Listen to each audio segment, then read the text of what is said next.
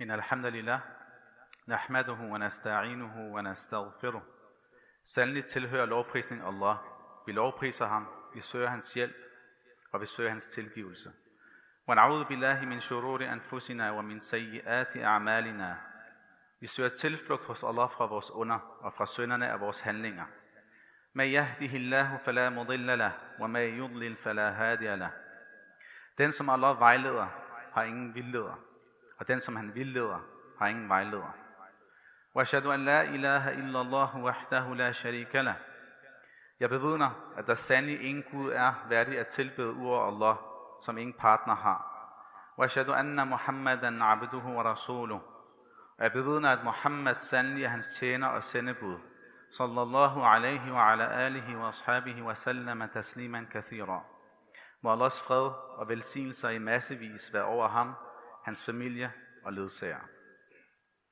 يا أيها الذين آمنوا اتقوا الله حق تقاته ولا تموتن إلا وأنتم مسلمون. O I som har iman, beskyt jer selv fra synder, og vær bevidste om Allah på den måde, der tilkommer ham. Og dø ikke, undtagen i en tilstand af islam. واعتصموا بحبل الله جميعا ولا تفرقوا. Og hold fast i Allahs reb, alle sammen, og blev ikke splittet. Afillahi shakkun fatir samawati wal ard. Er der i virkeligheden nogen tvivl om Allah, i gangsætteren af himlene og jorden, wabad, og derefter? Det siges, at islam er den hurtigst voksende religion. Der tales konstant om islam og muslimer, så mange vil undersøge det selv og får i den forbindelse øjnene op for islam. Men det har også bevirket, at nogle begynder at tvivle på emner i islam. Grundet denne daglige overflod af såkaldt kritik af islam fra såkaldt demokratiske politikere i det såkaldt frie Vesten. Og folk forlader derfor også islam. Tvivl er forståeligt enormt tabu at skulle åbne op omkring. Det er dog vigtigt, at man henvender sig til de rigtige personer, hvis tvivlen ophober sig. For den kan ende med at komme over. Især fordi de ting, man kunne tro sig tvivl, i virkeligheden blev behandlet for hundredvis, hvis ikke tusind år siden af de klassiske lærte, og på ingen måde er grund nok til endda at overveje at forlade islam. Der er flere ting, man kan gøre, hvis tvivlen ophober sig. Vi er i gang med at udvikle et institut, Sakina, der vil behandle disse aspekter. Men i dag vil jeg blot nævne en af disse ting. Noget af det mere simple og af praktisk art, men stadig yderst effektivt. Det er at tvinge sig selv til ikke at være alene, og i stedet være i et godt fællesskab, i et hus blandt Allahs huse. Allah siger, وَاعْتَصِمُوا بِحَبِلِ اللَّهِ جَمِيعًا وَلَا تَفَرَّقُوا Hold fast i Allahs reb, alle sammen, og bliv ikke splittet. Hvad kan vi lære af den her metafor om et ræb? Forestil jer togtrækkeri. Det hvor man står og hiver i hver ende af et ræb. Hvad sker der, hvis vi er mange, der holder fast i den rigtige ende? I islams ende? Så er sandsynligheden for, at vi vinder livets kamp meget større. Men hvad sker der, selvom I eventuelt er mange, hvis vi laver tafarruq, hvis vi splittes og bliver usynkroniseret? Hvis vi ryster til den ene og den anden side, og hiver til den ene og den anden side, så falder vi, og flere af os vil helt miste grebet og taber til ateismen og dens moderne afgreninger, mens nogle holder fast. Ligeledes tilskyndede profeten, sallallahu alaihi wasallam, at holde fast i fællesskabet. Det berettes, at han sagde, Alaikum bil jama'ati wa iyyakum wal furqa فإن الشيطان مع الواحد وهو من الاثنين أبعد من أراد بحبوحة الجنة فليلزم الجماعة Hold fast i fællesskabet og vogt jer for splittelse. For sandelig er den onde djinn med den ene person, men er længere væk fra to, og endnu længere fra tre og så videre. Lad den, der ønsker paradisets overflod, holde sig til fællesskabet. Og han sagde, فَإِنَّمَا يَأْكُلُ ذِئْبُ الْقَاسِيَةِ og sandelig spiser ulven det fjerne får. Allah har også foreskrevet fredagsbøn, de fem daglige bønder, pilgrimsfærden, fasten og Eid for os i fællesskab. Og ofte er de bønder, vi lærer i Koranen og fra Mohammed i flertal, hvor vi beder for os alle sammen, i stedet for bare at bede for os selv. Allerede i vers 5-6 inden i Koranen siger vi, Iyaka na'budu wa نستعين nasta'in og ihdina as-sirat al-mustaqim. Dig alene tilbeder vi, og dig alene søger vi hjælp hos. Led os på den rette vej. Det er vigtigt, at man altså aldrig ophæver sin relation til moskeen og fællesskabet, og at man opretholder et ansvar i fællesskabet.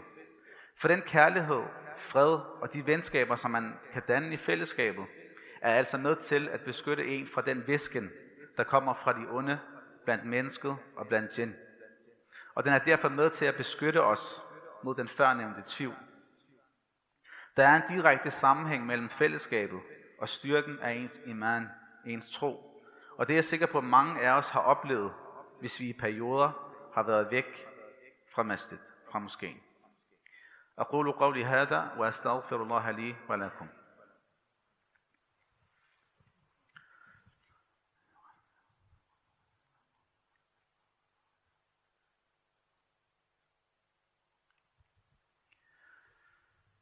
بسم الله والصلاة والسلام على سيدنا Muhammad og ala alihi wa ashabihi ajma'in. Islam er dog hverken helt individualistisk eller kollektivistisk. Altså man skal, man skal ikke enten kun fokusere på sig selv eller på fællesskabet. Men islam befinder sig på midten. Fællesskabet er enormt vigtigt, men det kan ikke stå alene. Lyt til denne fantastiske, men samtidig alarmerende og frygtende beretning. Det berettes af profeten sallallahu alaihi wasallam sagde, ما مجادلة أحدكم في الحق يكون له في الدنيا بأشد مجادلة من المؤمنين لربهم في إخوانهم الذين أدخلوا النار قال يقولون ربنا إخواننا كانوا يصلون معنا ويصومون معنا ويحجون معنا فأدخلتهم النار. قال فيقول اذهبوا فأخرجوا من عرفتم منهم. قال فيأتونهم فيعرفونهم بصورهم Ingen af jer strides eller diskuterer mere intensivt over den ret, der tilkommer vedkommende i denne verden, end de troendes diskussion med deres herre om deres søskende i troen, der er blevet anbragt i ilden. De vil sige, Å vores herre, vores søskende i troen plejede at bede med os. De plejede at faste med os og de plejede at tage på pilgrimsfærd med os. Og så har du anbragt dem i ilden. Han, altså Allah, vil sige, tag ned og hent hvem end I genkender blandt dem. De vil altså tage ned til dem og genkende dem på deres udseende. Og så nævnes det efterfølgende i beretningen, at selv den med den mindste enhed af tro i mand i hjertet, vil blive bragt ud af helvedes ilden. For den her beretning, der lærer vi, især vigtigheden af fællesskabet. Fællesskabet er vores sikkerhedsnet, der kan redde os i det hensides, udover at det kan beskytte os fra tvivl i dette liv. Vi lærer også, at vi dog ikke kan være foruden vores personlige forhold til Allah, og at vores private sønder kan være for store. Disse kan dog formindskes igen ved at være mindre alene og være i et godt fællesskab. Vi lærer også, hvad vi skal bruge tid på at gå op i hvis vores søskende i islam, selv dem med den mindste enhed af tro i hjertet i det her liv, betyder så meget for os, at vi har en mujadala, en diskussion med Allah i det næste liv, hvor meget skal de så ikke betyde for os nu? Og gør de det? Eller tænker vi kun på os selv? Gør vi noget for andre? Det berettes, at profeten sallallahu alaihi wasallam sagde, Khairun nasi anfa'uhum lin nas. De bedste folk de bedste blandt folk er dem, der er mest gavnlige for folk. Prøv at forestille dig det, der gør dig mest vred i det her liv. Nu. Den ting, du aldrig vil kunne acceptere, medmindre det var over dit liv. Tænker du på den ting nu? Vi lærer fra beretningen, at det, du muligvis tænker på nu, intet er i forhold til det, du vil føle for dem, der var en del af fællesskabet, så frem du selvfølgelig skænkes paradiset selv. Og hvis vi ved nu, at det er sådan her, vi vil have det i det næste liv, er det så ikke på tide, at vi føler det samme nu? Vi kender eksempelvis alle nogen, der har mistet fællesskaber, og sandsynligvis derfor er faldet tilbage på deres praktisering. Men har vi gjort noget?